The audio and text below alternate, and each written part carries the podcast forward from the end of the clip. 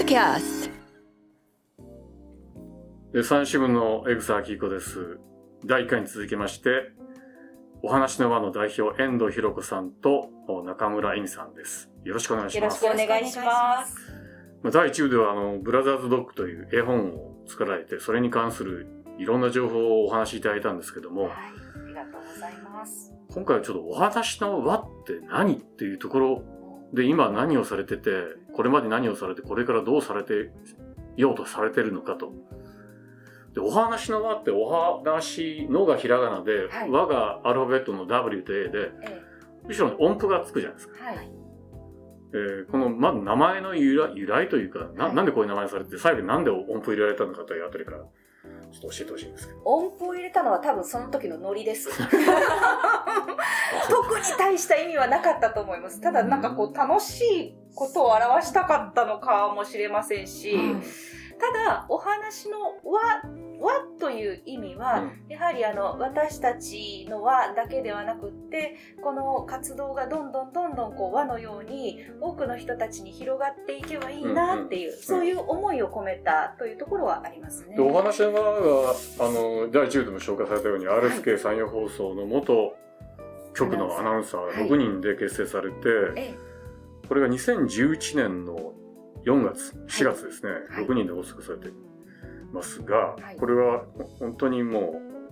えーやはりあれですか？あのどういうきっかけで発足というですか？ねえその年の3月11日にやはりもうみんなにとって忘れられないあの東日本大震災が起こりました、で私たち自身もその岡山県内で、まあ、それぞれその当時はフリーのアナウンサーということで活動してたんですけれども、何かそのね、被災地のためにできることがないかなって多分私たちだけじゃなくてみんなその時はそういうふうに思っていたと思うんですよね。でそんな時に、まあ、お話の輪の前代表の江草さとみがうん。あの、まあ、私たちにできることって言ったら朗読読んで伝えることだから、まあ、そういう活動を続ける中で例えばこう支援していた私たちに対してこう支援金というかねいただいたその錠剤を被災地に送るっていう活動をすることができたらいいねみたいな、うん。そんな話かうん。らそれに賛同して、まあ、集まったというのが最初でしたね。なので最初はもうあの県内の幼稚園であったり保育園を回って絵本の読み聞かせをしてうん。でその時の、まあ、謝礼というかうん。講師料を錠剤として被災地に送る。っていう活動からスタートしました。それはあれですかもう,、ま、もうなんていうかどのぐらいの頻度でそういう1年目は多かったですね、うん。あの割にあちらまあ自分たちの、ね、知り合いというところもあったんですけれども結構あの岡山県内あちこちの幼稚園保育園それから学童というんでしょうかね放課後児童クラブのような集まりのところからも声をかけていただいたということがありました。ただ2年目になるとやはりもうぐっとその依頼の数が減りました、うんでこのままではまあ言ったらもう自利品になってしまうと、うん。私たちの活動は続けることができない。何かじゃあ別の形態を考えないといけないよねとなってから今の形朗読会を開いて、うん。お客様に来ていただき、うん。まあ、朗読を楽しんでいただいて、うん。募金箱に錠剤を募金をお寄せいただいてうん。それを、あの被災地に送るっていうそういうスタイルに変えました。うん。あのー私の手元に大変な数の山陽新聞の記事がコピーがあるんですけ あどりがたいですね。えーっとまあ、ございます。2011年発足して、はい。その間いろいろあって、例えば私がも例えば2016年の3月6日付の新聞では、えー見出しを読みますと、福島の子供朗読会で支援、元山陽放送女性アナ6人、常在つなり、これ、飯舘村と呼ぶんですね。飯舘村です、飯舘村、はい。福島県、えー福島県の飯舘村の基金へ寄付と。はい。えーこれ、なんで飯舘村なんですか？あ飯舘村とのご縁は、うん。それこそもう本当に、えー知人があの福島その被災地に、うん。それこそ仕事業務であの、まあ、県庁の方だったんですけれども、支援ということでうん。サポートで行って、うん。そこで知り合った、うん。えー菅野邦さんという、あの向こうでまあ農業に営んでいらっしゃるその女性とつながって彼女が朗読会に参加してくれたんですね。はい、岡山の朗う読会、ん。であのそこでご縁が生まれまして、うん。でそこから、まあ、あの飯舘村に、えーしかも、まあ、子どもたちのために使ってほしいということで飯舘っ子、え飯舘ー、子未来基金というところに、うんはい、うん毎年錠剤を送るという形にな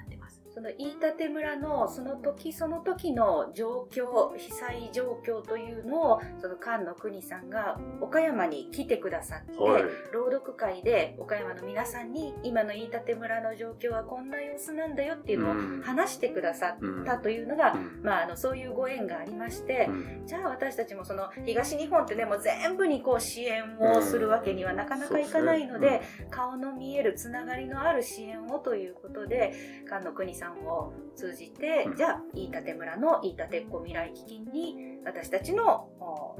会で集まった募金はそちらにお送りしようということにしました。うん。はい。でこの飯舘村が、まあ、このあの新聞記事にも書いてますけども福島第一原発からの30キロ圏内にちょっと一部がかかっているとうん。いう状況で、ええ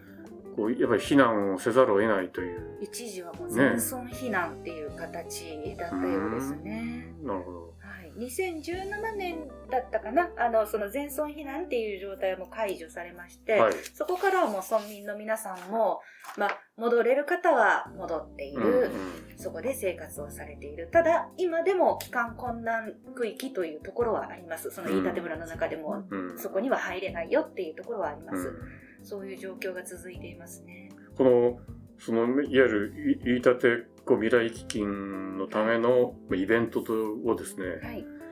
えーし震災発生日に合わせて朗読イベント3.11朗読と音楽と伝えたいことを、はい。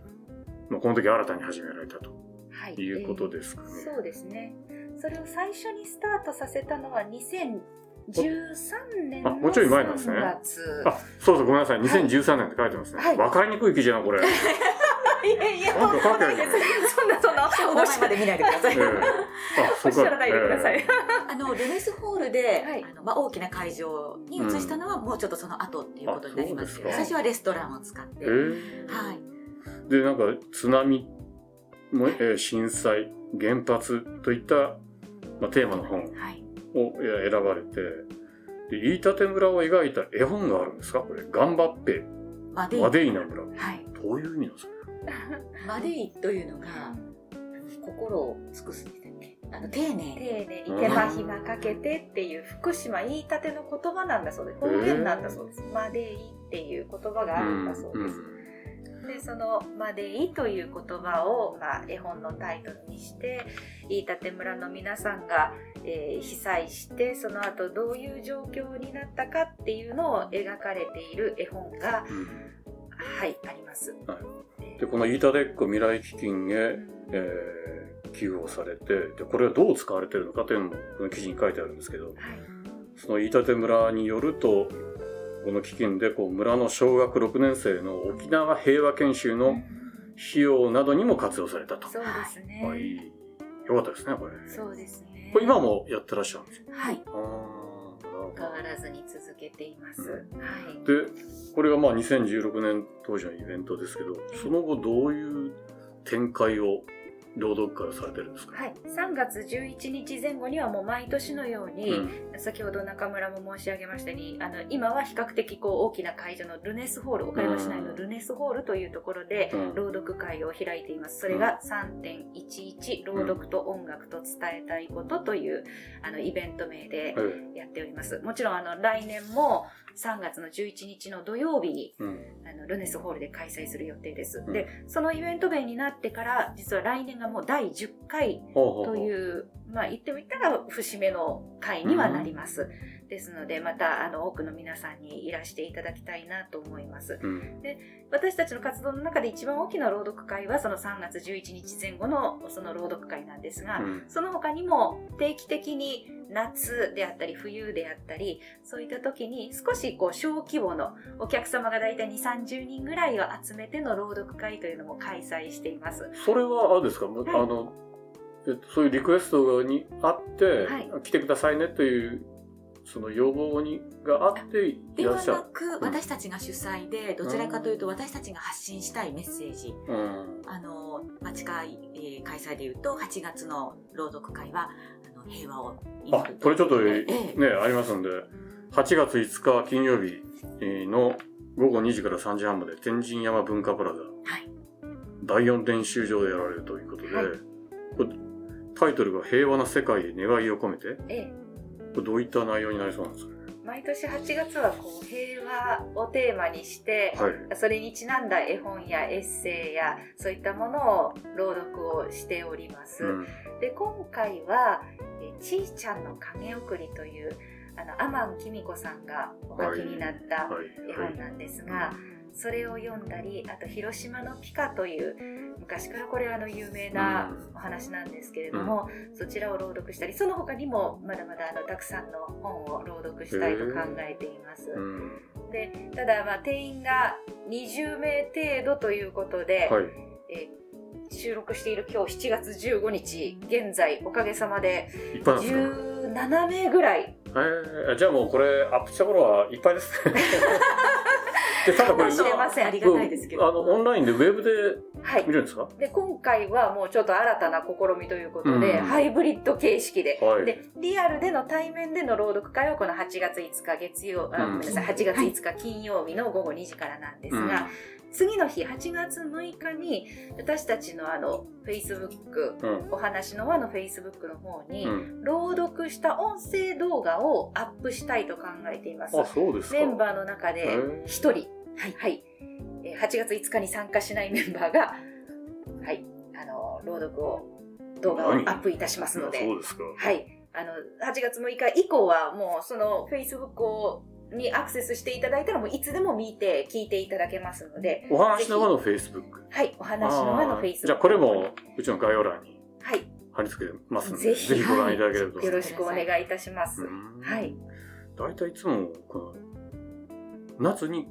夏というか8月にこの平和をテーマにやってらっしゃるんですか？ね。はい。そして12月には大抵まあクリスマスの時期ということで冬のお話だったり、うんクリスマスのお話だったりというものをテーマにして開催しています。えー2019年の2月24日付の紙面でも、えーそのイベントの前宣伝というか、はい。この記事が載ってるんですけど、この時はそのマリンバ奏者の方が条件に合わせて音楽を奏でるようなこともやそういう演出もされてる。あそうですそうですね。朗読と音楽と伝えたいことなので、この3つの柱を大切にしていて、うん。朗読と必ずそれに合わせた音楽ゲストを毎その回。時は、あ、いつもそういう感じでやってらっしゃるんでか？そうですすね。あのルネスの、えー大きな朗読会はそういった形で、うんで毎年そのゲストも変えて、うん。はい、なるべくあの毎年来てくださるお客様にも楽しんでいただこうと。あ、そうですか。はい。ルネスでやるときは、だいたい何人ぐらいが入れるんですか？参加できるんですか？一番多い時は200人以上そうですねなんですけど、はい今はもうコロナ対策でうん。人数を絞って、うん。去年は70 70名人ぐらいでしたねうん。去年、一昨年と70人ぐらい。その前はもう感染症がバッとこう広がった時でしたので、うん中止っていう年もありました。はい。いつもルネスホールのね、時はお誘いがあるんですけどええ、ちょうどその日がね、私必ず都合が悪いんですよ。どういうわけか？来年は土曜日ですので、そうですか。はい、あで土曜日、平日もやってらっしゃるんですか？あ、3月11日、11日は必ずやるわけですか？もう前後でで。ええ平日の時もあれば、まあ、うん。今回はたまたま土曜日が3あ月そうですか。11日だったので、ええ。じゃあまあ、今度、来年、来年どうなるんですかね？来年が3月11日土曜日。あ、どういう、ええな。参加しやすいかと思い今ます繰り返しありがとうございます。はい、とんでもないです。えね、聞いてる皆さんもきっと、ん何日だ結局何曜日だったっけみたいな感じになってると思いますので。ーその辺の日程も全部お話の輪のホームページを、はい、はいあの見ればわかるということですね。ぜひ。あのー、お話の輪、これ6人はい。ですが、はいあの、私も参加したいというね、あの方いらっしゃらないですか？山陽新聞社会事業団は社会福祉の向上のため活動をしています。奨学金制度や社会福祉関係者への表彰をはじめ母子福祉児童福祉障害者福祉といった地域福祉事業に取り組んでいます。活動は皆さんのご寄付で支えられています。詳しくは山陽新聞社会事業団のホームページをご覧ください。お話のはこれ6人はい。ですが、はいあの私も参加したいというねあの方いらっしゃらないですか？今のところそういはっ、た話が聞こえてこない私たですねちにあまり魅力がない。え いやフリーになられた後輩の方っていいらっしゃらないわけじゃないでしょそうですね。はい。怖いんですかね私たちが ちょっと年齢が離れるとね、うんなかなかそういうこともある、怖怖いこともあるかもしれないですけど。いやいや、まあ、それはまあ、でも、やってらっしゃるね。活動の趣旨はすばもう素晴らしいので。はい。うん。まあ、あとあのそれこそこのお話の輪ではないんですけれどもフリーのアナウンサー仲間の皆さんと一緒にあの別のグループといいますか朗読グループでうん「桃太郎の姫はなぜいない」「桃姫」っていう 略して桃姫。はい。そこにはあの本当に局の垣根を越えて、えであのやりたいっていう方があ参加してくださってますので。うんはい、興味がある方はぜひ まだまだご参加お待ちしてますこれしかし、現役のね、アナウンサーの方も、ちょっと、皆さんもと一緒にこう参加してね、あの、特に RSK の今の現役のアナウンサーの方、ただ、いいんじゃないですか。ろ朗読っていうのがやっぱり一番あるでしょ。どどうなん、どどうなんですか？朗読ってのはやっぱりあの、喋るプロからすると、一番こう、トレーニングできるというか、難しいというか。そうですね。一番かどうかは分かりませんが、朗読ってすごく奥が深くて難しいなとは思っています。うん。現役時代に私自身はそんなに朗読をするチャンスがなかったんです。うんというのが、朗読ってそこそこ時間がかかりますよね。うん10分とか20分、うんで、それってテレビやラジオの尺になかなか合わないところがあるんですよね。そうなると、お仕事としてあんまりじっくり一つのものを読み込むみたいな、そういう仕事があんまりなかった。うん。で辞めてからしばらく経っても、まあ、そんなにチャンスとしてアナウンサーに朗読の仕事をしてくださいっていう機会があんまりなかったんだけれども、今回だからこういうふうに朗読グループで活動する中で自分が朗読というものに向き合うとうわこんなに難しいものなんだって改めて感じると同時に、このなんかスキルをやっぱり子どもたちに、えー伝えてあげると子どもたちが人とコミュニケーションを取るときにあこの人今こんな声の調子だからあこんな気持ちなのかなっていうのをよりなんか分かってもらえるんじゃないかなって思ったりもするんですよね。なんか朗読ってすごく一つあのいい勉強になると思いますコミュニケーションの。いや、中村さんね。はい今日中村さんとは今日私初めてお会いするんですけどえ、遠藤さんとはこれは何度も会ってるんですけど、実はあの、私あの、えーこの建物の隣にあるテレビ瀬戸内に5年間ほどおりまして、はいえー番組や報道の、まあ、責任者もやってたんですけど、その時にあの、テレビ瀬戸内のアナウンサーがね、新人アナウンサーが来るんですけども、なかなかトレーニングができないんですよ。で、その時に遠藤さんに来ていただいて、何度かトレーニングしていただいたんですけど、はいいや、こんなにあの、なんていうの、成り立てのアナウンサーと、まあ、海線やな線のアナウンサーと全然ち、こまず声の出し方が違うの。伝わり方が、熱量が全然違うなと思ったんですけど、あの、だからやはり、今回その、お話の場の皆さんは、あの、いろんな経験をされて、いろんな読み方とかされ、もちろんテクニックもそうですけど、伝えたいという気持ちがですね、非常にこう、ちょっと、あの、ちょっとどころか、かなり、あの、他の、いわゆる喋るプロの方とはちょっと違うんではないかというふうに私は思うんですけ、ど。山田さんどうどう思われますか、自らやられて。る。自ら自ら評価。でしょうね。でも先ほどのその朗読の話で言うと、うん。やっぱりアナウンサーをしていた、まあ、局アナの時代とは全く違っていて、うん。表現力であったり、うん。伝えるっていう、うん。まあ、アナウンサーももちろん伝えること大切なんですけれども、その幅がかなり広がったなと。うん。なので、あのー今やっていることがさらにその喋ることにうん。生かされて、まあ、こういうふうに、まあ、海線山線のように 思ってもらえるようになってるのかなっていう気はしますね。ですから今のその局にいる若いアナウンサーもぜひあのそういういろんなものを読んでうん。そうするとこう声質もさっきおっしゃったようなあの声の出し方とかも変わってくるんじゃないかなとは思います正直。私がよくね、テレビの時に、あの、テレビ時代にいたのは、その、喋り手は、うまく喋るのは、そんなもんいくらでもいるんだと。だやっぱり、聞く方は、やっぱりこの人が本当にその現場を見たのかとか、本当にちゃんと調べて取材をしたのかというのが、こういうのあの発し方によってもすぐわかると。だからその、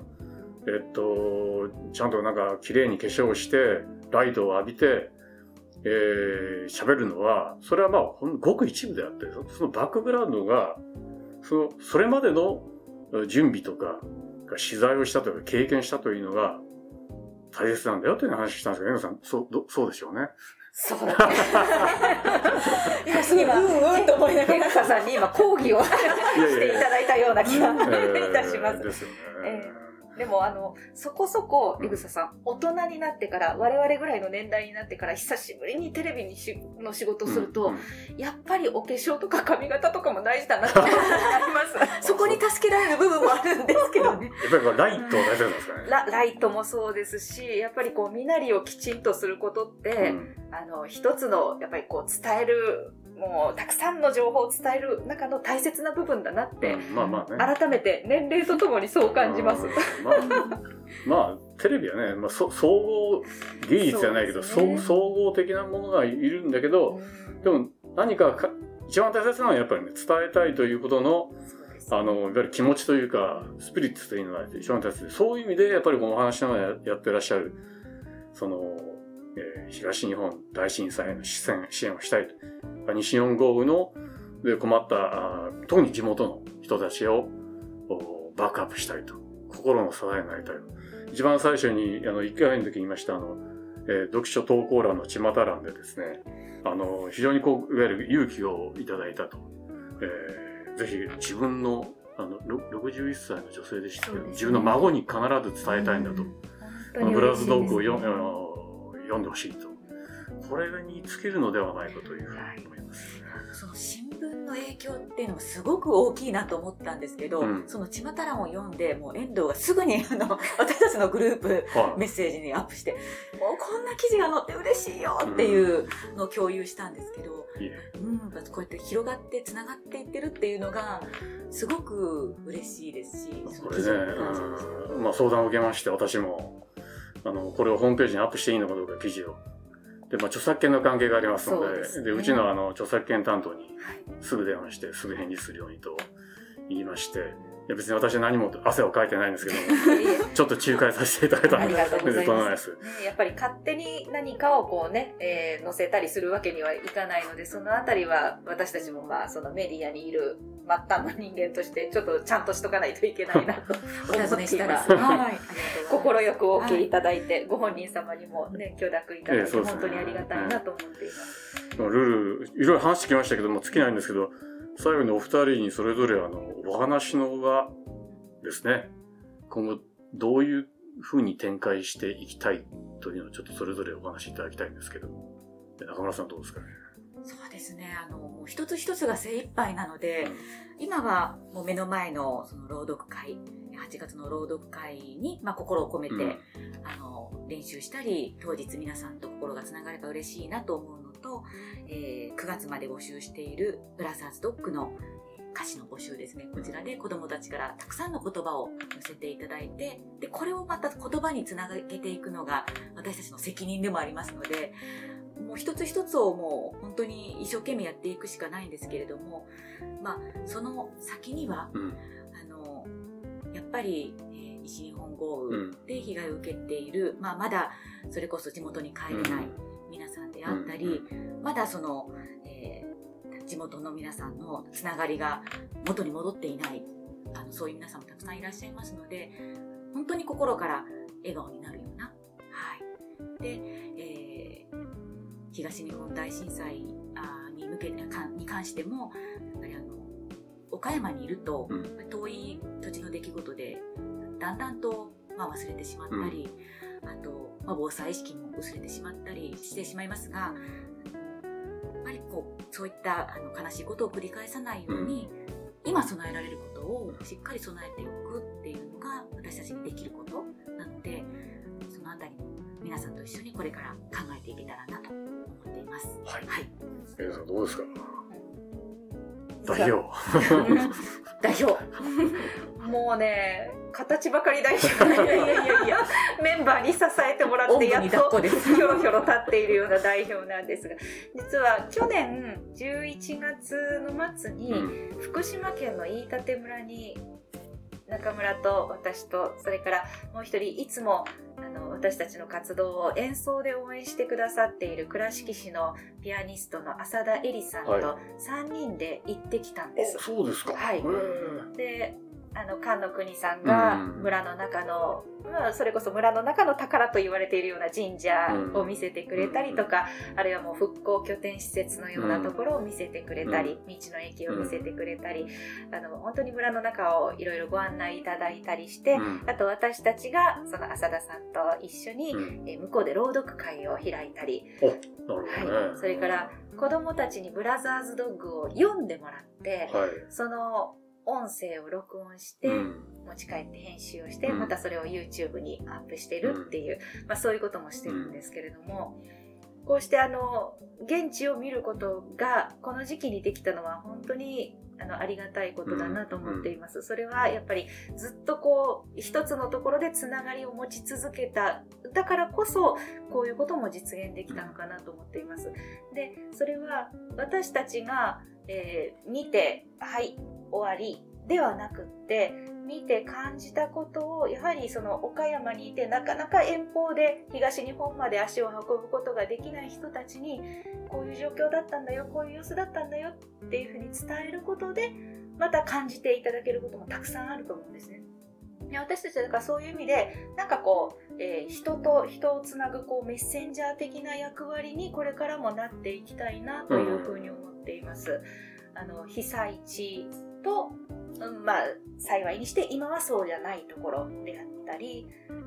ああの遠方の人同士であったり、うんまあこれまでのねお仕事もそういう側面はあったんですが、うんアナウンサーっていう仕事もそうだとは思うんですけれども、まあ、これからもそういう役割であり続けたいなというふうには思っています。はい、あの過去と未来をつなげる役割でもありたいなとも思っています。まああの地上波のねテレビやラジオだと時間に制限があるんですけど、ありますね。ポッドキャストは全然何もないんで、ありがたいですね。もっとお話しいただきたいんですけど、まあ、ちょっととりあえずここで締めていただいて、また、あの、いろいろもろもろ、あの、いろんなイベントが終わった終わって、また次の展開がね、はい新しい展開があったらまたご登場いただきたいと思います。えー、お話の輪の、えー、お私が言うのもはばかるので、どうぞお名前をおっしゃって、もう一度おっしゃってください。お話の輪の、最後も最後も自分で、はい。はい。えー朗読グループお話のは遠藤ひろ子と中村恵美でした。どうもありがとうございます。ありがとうございました。山陽新聞ポッドキャストは皆さんからのご意見やご感想を募集しています。山陽新聞ポッドキャストのホームページのお問い合わせフォームからお寄せください